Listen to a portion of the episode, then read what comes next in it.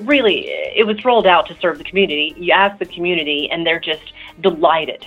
Welcome to episode 392 of the Community Broadband Bits podcast from the Institute for Local Self Reliance. I'm Lisa Gonzalez.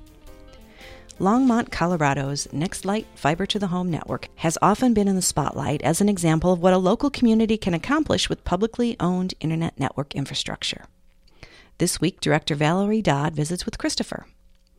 Christopher and Valerie look back at the decisions the city made that have paid off and how they've dealt with specific challenges. They discuss accomplishments, including an incredible take rate, and how putting subscribers first has helped them achieve glowing reviews. They also talk about the city's digital inclusion efforts and what's next in expanding access. Now here's Christopher talking with Valerie Dodd from NextLight in Longmont, Colorado. Welcome to another episode of the Community Broadband Bits podcast. I'm Chris Mitchell for the Institute for Local Self Reliance in St. Paul, recording from home today, where I just have to brag about this. We're about to get six to 10 inches of snow, and I'm just so excited. And I'm talking to someone who knows that same feeling uh, Valerie Dodd, the director of NextLight in Longmont, Colorado. Welcome to the show. Thank you so much, Chris. I'm super happy to be here. And are you suggesting that we may be getting six inches of snow tonight? No, but in the time between I'm recording this and the time in which it airs, it's possible that you'll get a foot of snow. I, uh, you know, you never know what's going to happen. Well, I sure hope so because I've got a three day weekend and the snow mountain near me, and I'm excited about it. so uh, let's start off by just uh, for people who aren't that familiar with Longmont, um, incredibly fast growing city, just fascinating place. But can you give us the 30 second sketch of what Longmont is? Longmont's a community in kind of the foothills front range area of northern north central Colorado. Um, we have a wonderful view of the mountains just to the west. We've got a population of around, around 100,000. Um, it's a very progressive town and it's also a very diverse city. Um, you mentioned it was fast growing, and I think that's a result of a lot of the decisions that our city leaders and the community have made, and one of those being uh, the uh, establishment of a gigabit fiber network. Right, and that fiber network uh, first started being discussed in 2009 with a referendum, but um, really kicked off a lot of other things in the, both the Front Range and in Colorado more generally. Uh, the first uh, citywide fiber network in the state uh, from a municipality, um, but you just had some hard news, and I hope you're you're taking it okay. In terms of, uh, I think over the summer you went from being the fastest in the nation to the third in the nation um, by uh, PC Magazine. So I hope you didn't take that too hard. Uh, we can live with that. Providing a gigabit internet service to every eligible household in the community is pretty a uh, pretty big deal. So uh, I think we're okay. And you yourself are probably settled in now, but um, you're new to the position. Can you just tell us a little bit about your background? So I started with uh, the city of Longmont back in August of this year. I previously had been at CenturyLink for about 18 years. Prior to that, I had worked for a startup CLEC company, and I had also worked for Alltel Wireless Communication, which then sold their wireless off to Verizon, and the wireline part of the business became um, Windstream. So I've been in the business 25 plus years, and uh, you know, rolled out and was responsible for uh, one of the first broadband internet product offerings back when we were charging about $50 for 256K. So things have changed dramatically. So now we're doing a, you know, $69 offer for a gigabit, you know. So um, I've seen a ton of change over the years. Um, but at the end of the day, you know, the right thing to do is just to take good care of your customers. So I, I, I was curious, as someone who's spent a long time at CenturyLink, CenturyLink is now a competitor of yours. Um, was it was it hard to to make that jump? Um, I wouldn't say it was hard. Um, I gained a tremendous amount of experience um, in the previous roles that I served there, but there is a huge difference. For one, I have a tremendous network and product I get to sell. Um, while I was at the other uh, provider, I, I, hate not to mention it too often, um, we did not have the fortune of a 100% fiber network. Uh, we were just starting to put fiber into new greenfield territories because uh, you really couldn't afford to overbuild a copper network. So, for one, did not have the benefit of the delightful gigabit speeds that we have here. Secondly, in this environment, it's really about the community. It's not about the bottom line.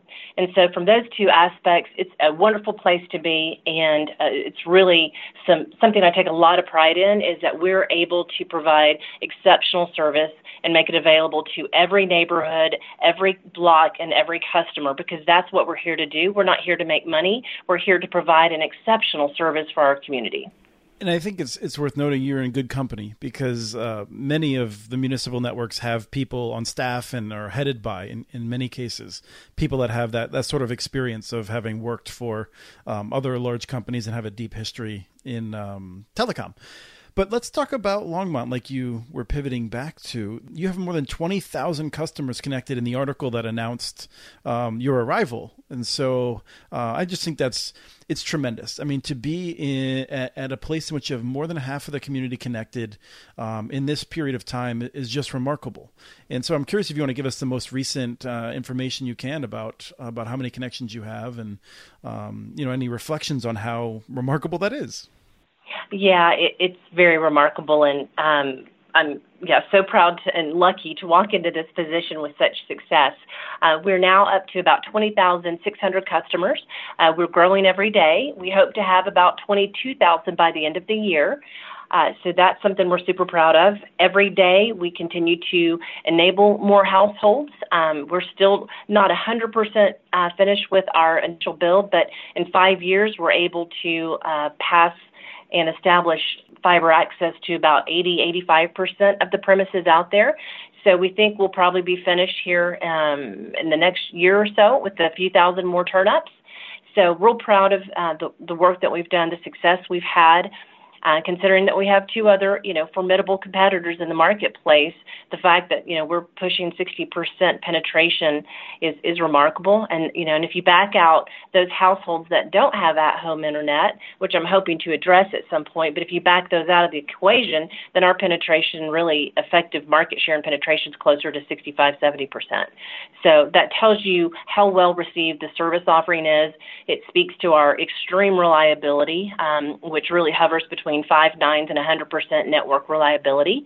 And, and then, you know, our customers continue to do speed tests and be overwhelmed with, you know, the, the fact they're actually getting what they signed up for. Well, let's talk uh, briefly about the charter membership um, because one of the, the stats that I saw um, in in reviewing uh, your remarkable achievements, I think I've just said remarkable a remarkable number of times, but is that more than ninety percent of your subscribers um, have the charter membership, which to me, I'm stunned we haven't seen more municipal networks or even small ISPs adopt this approach.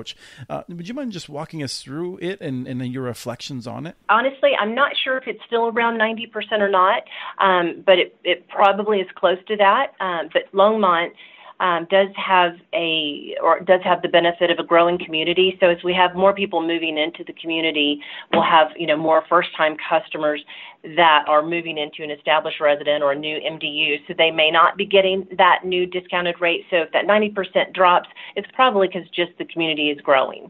Right. The charter membership was a I, I saw it as kind of a, a marketing um, deal, brilliant, which was that if you sign up for the first uh, for the service within the first three months it's available, then you have this lifetime low price. And what that did was it it, it changed the incentive for many people. They'll take a, and when a new provider comes to town, they'll take the incumbent's lower price and a contract for a year or two, and that's just really harmful for any new network. And so you really flipped the tables on that and and brought so many new people online right away. Yeah, absolutely. It's a very sticky offer, and you keep that price um, even if you do relocate your address. So you get to keep that price. And if you were to disconnect service, you wouldn't be able to come back and get that price. So it was a very um, tactical strategic marketing um, price point for us. And then the other thing it did is it created a huge wave of really satisfied customers in a given geographic area. And so as soon as they get their service at this amazing speed, you're darn right they told every customer on the block. And I wasn't here during those times, but I think that the uh, call center was flooded with orders The technicians were quite busy, and even our network was kind of surprised, I think, to see such high take rates. And, you know, so we didn't have capacity challenges, but we kind of had concerns. It's like, oh, wow, we didn't anticipate 100% penetration and success, you know, in a given block or area. So we've had to make some modifications with the network because of that. So it was a very overly effective um, offer that the team put together. Well, I want to turn to the digital divide in a second, but I realized I forgot to ask you um, the question about you mentioned you haven't finished building out yet. Um, is that due to just the the fact that in any city you have a number of presumably even apartment buildings and other things that are just hard to get to, condos and things like that? Is that is that the challenge you're wrestling with to finish the build? Yeah, absolutely. I mean, for one, it's been a lot of work, and the team uh, worked furiously, and you know it was pretty phenomenal what they did do in the five-year span. But you're absolutely right that there are some areas of town that might be an MDU, it might be a trailer park, where they have an agreement or a marketing arrangement with another provider, um, such that they're they've got an income stream, so they have not been as willing to sign access agreements with us, so we haven't been able to get in. But the sad thing is those residents will come to city council meetings, they'll call us and just say, is there anything you can do? You know, I really want your service, but if, you know, if we don't have the access agreement, then it's prohibitable. Um, so that's a, a large part of the issue, so we may never get to 100%. Secondly, as I mentioned earlier, the city of Longmont is growing at a, you know, pretty rapid pace, and so it's oftentimes hard to keep up with all the new development and we certainly are, you know, planning to be in every MDU that's in, in construction phase right now. So it's just hard to get to 100%. And to stay there, no doubt.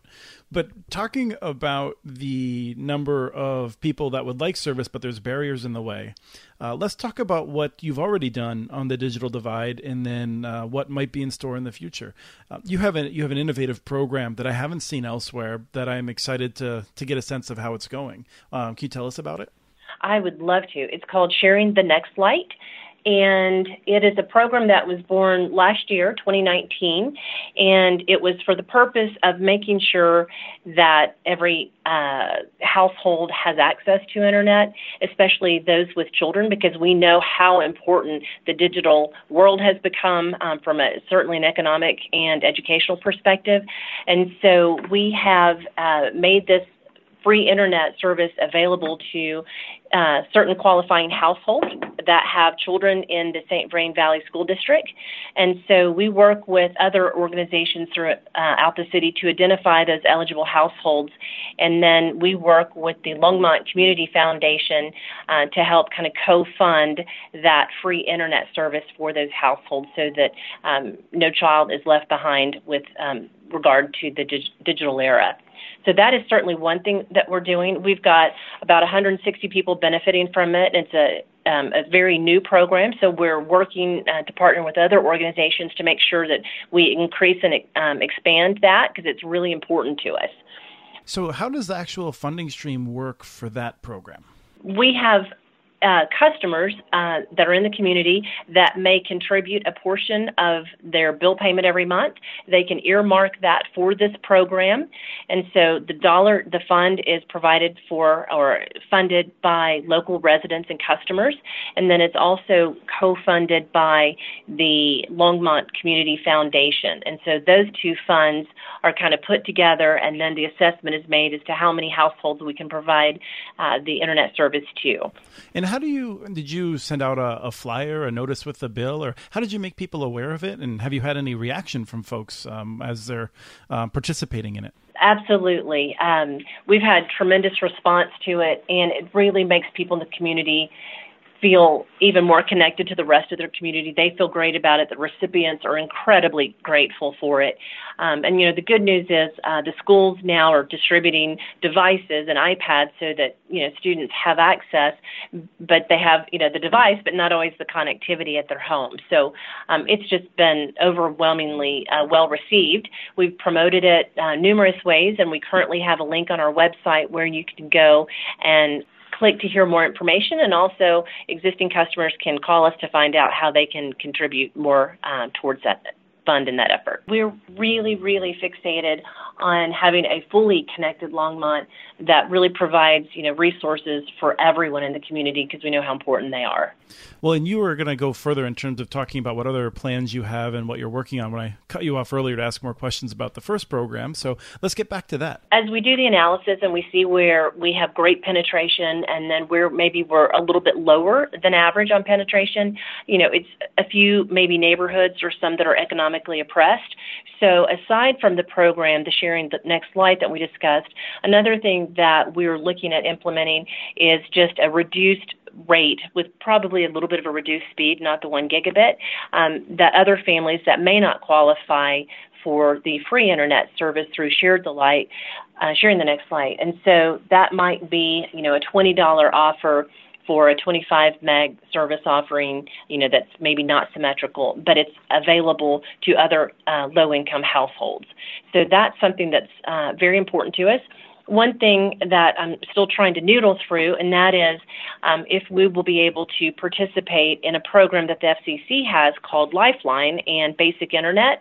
Uh, basically, the FCC for um, ETC or eligible telecom carriers, data companies, or enterprises can participate in this program where you get a $10 discount. Um, so it's basically it is a subsidy from the federal government that we can pass through to our customers that are low income qualifying households. And so there's discussion that that program may be going away.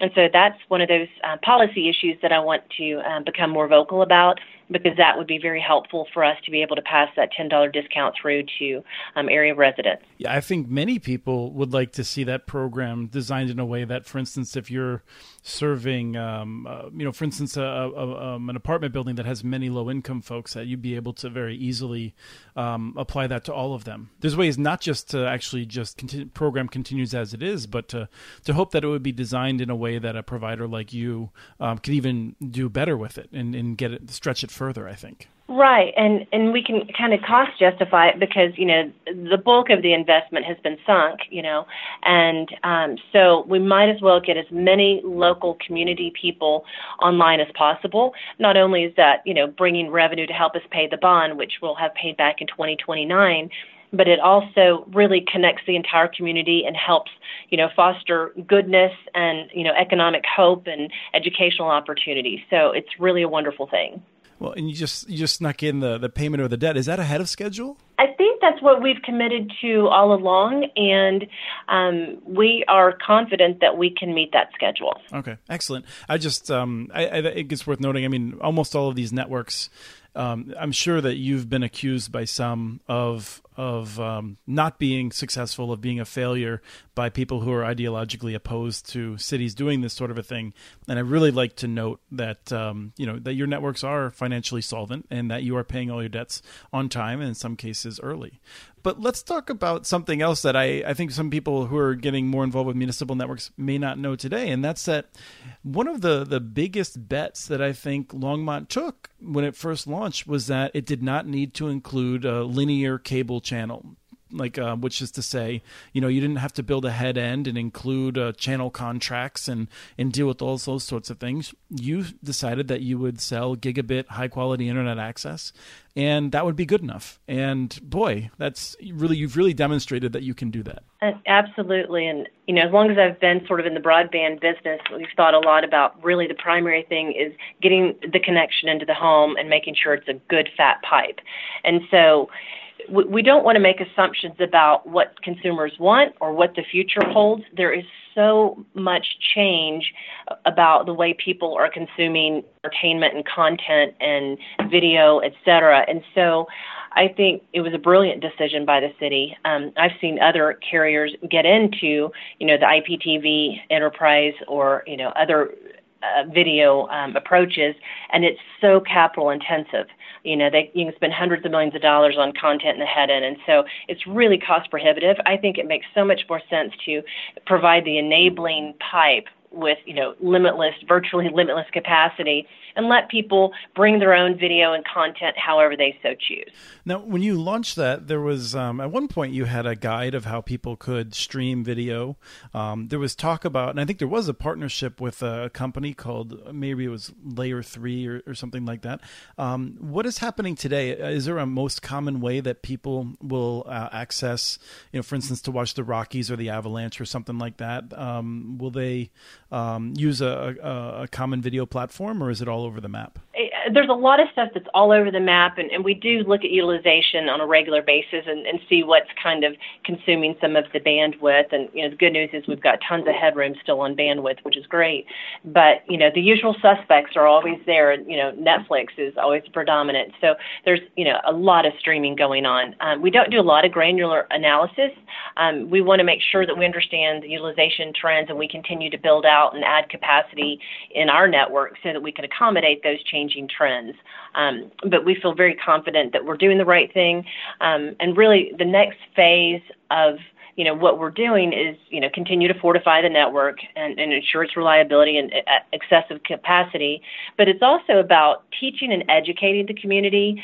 So it's not just about, okay, we provided you the pipe, but that's not good enough. We want to go now and educate people if it's, you know, the, uh, the aging population. You know, we've got a silver tsunami. How do we get in front of those people and say, hey, did you know that if you can't make it to the doctor, you can use this iPad and your internet connection and do virtual doctor visits? Did you know, um, you know, for maybe students that you can take online coursework. And so we want to make sure that we're really teaching and educating people how to use that gigabit connection and let them choose how it works best for them and meets their needs for, you know, other resources so that they can have a fuller, more robust life. Well, let me ask you a question in a different vein. I mean, I, feel like, especially with your, your last answer, talking about your desire to really um, make sure people have a sense of the opportunity. It answers itself, but but if I was to come in and I was to say, okay, I don't care about any of the things that we've talked about for the past 25 minutes, how do I know that this was a smart decision for the city to get into um, providing internet access? Yeah, I mean, my first answer is you know go on Facebook or Nextdoor and look at the overwhelming comments about how much people love us. It is just it, it's embarrassing almost. wow, really, it was rolled out to serve the community. You ask the community, and they're just delighted. I'm just super overwhelmed with how pleased and the actual speeds, the reliability, the customer service. People are here. They're local. They're bilingual. Um, they are so helpful. You can walk in and talk to somebody face to face. You can call in, you can get online. Um, so there's so many ways to do business with us. We're making it easy for the customers to do business with us, which makes them very happy and grateful we have the service they propagate the great story that we have. And so, honestly, Chris, we have been taking orders for the last five years, and we continue to be so successful. Now, you know, we might have to start doing a little more targeted marketing and making sure, as I mentioned earlier, that we're assessing people's needs and we're addressing the low income people, maybe addressing the nonprofit community, the startup community, and making sure that we're truly getting everyone online. But um, I think the numbers speak for themselves. The customer comments speak for themselves. Now, have you considered moving um, and off starting to offer service to some of the, the pockets nearby that are outside city limits? Uh, and I know that's always a, a, challenging question when you are not able to serve 100%, um, even if residents they may intellectually understand that their landlord is standing between them and the connection, but if they if they start to see you serving others, it can get frustrating. So I know it's a hard decision, but I'm I'm curious if you can share any thinking on that. There is overwhelming demand in the peripheral communities um, to Longmont, and you know people are just clamoring for our service.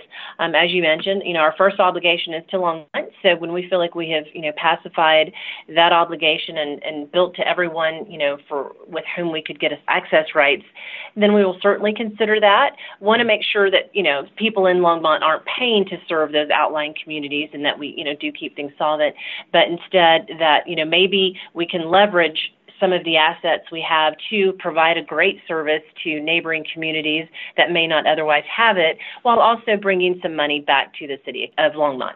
So I do think we are open to that. We're not to that point yet, but it's certainly something that we're discussing. Yes, and, I, and, and for people who aren't familiar, you've got um, some interesting uh, competition in that potentially. I, I could imagine that in five years, you see between you, Loveland, Estes Park, and Fort Collins, um, you know, sort of competing over who's going to connect the left behind areas.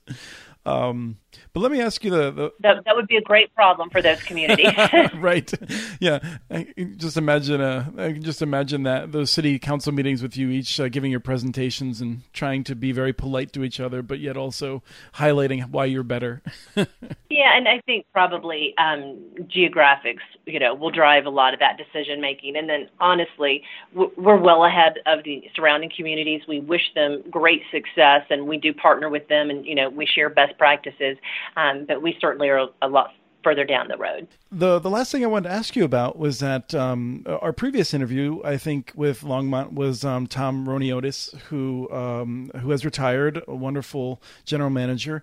Uh, when the the utility was moving forward, it now has a director of electric service, and you're the director of NextLight. And I'm I'm curious if you can share the thinking in terms of having a different director for these two important services. Yeah, um, I can give you my perspective. Uh, of course, our um, city manager, I think, really led that decision. But, you know, while the two are similar in, in that you have to have, you know, commonplace uh, infrastructure, we share pathways and, and some resources to to build the network. But when you look at operating the businesses, they're very different. The electric side, the power side is you know, truly a utility, and they take orders for service. They don't have any competition.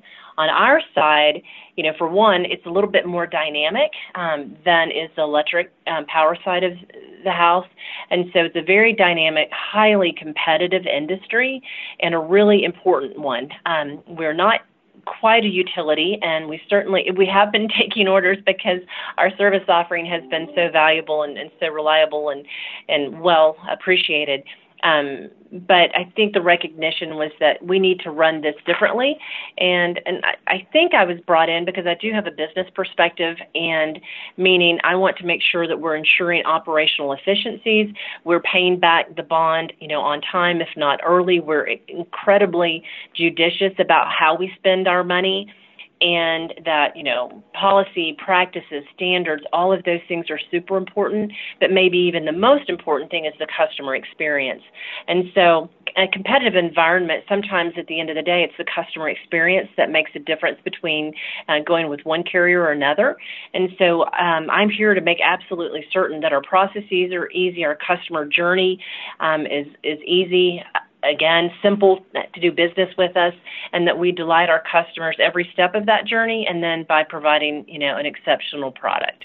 And do you still share employees, for instance, uh, the people who answer the phones, or is that also being separated? Um, it is separated. Um, again, eh, on this side of the house, I think we really need a sales oriented and customer oriented um, group. Not that we don't want customer oriented people on the other side, we certainly do, but there is um, some salesmanship that's required, qualifying. We have different service offer- offerings. It's not just do you want power, yes or no. Mm-hmm. It's what speed is best for you. Do you need phone service? So there's some different skill sets that are required. Great. Yeah, and we've seen different utilities um, manage those challenges in different ways. So I just like to highlight that for people to understand that they should be looking at uh, what works best for them, and that uh, this is a, a, model that's working very well for you. So I really want to thank you for your time, and I've uh, really enjoyed this uh, this interview, catching up on what's happening in Longmont. Thank you so much for the opportunity. We're really proud of NextLight and are happy to always share our story. So thank you, and send the snow our direction. That was Christopher with Valerie Dodd, the director of NextLight, Longmont's Colorado Municipal Fiber Network. Be sure to check out the Longmont tag on muninetworks.org to learn more. We have many stories on NextLight and the community of Longmont. We have transcripts for this and other podcasts available at muninetworks.org slash broadbandbits. Send us an email at podcast at muninetworks.org with your ideas for the show, and follow Chris on Twitter. His handle is at CommunityNets. Follow MuniNetworks.org stories on Twitter. The handle is at MuniNetworks. Subscribe to this podcast and the other podcasts from ILSR, Building Local Power and the Local Energy Rules podcast. You can access them anywhere you get your podcasts. You can catch the latest important research from all of our initiatives as you subscribe to our monthly newsletter at ilsr.org. While you're there, please take a moment to donate. Your support in any amount helps keep us going. Thank you to Arnie Huseby for the song Warm Duck Shuffle, licensed to Creative Commons. This was episode 392 of the Community Broadband Bits podcast. Thanks for listening.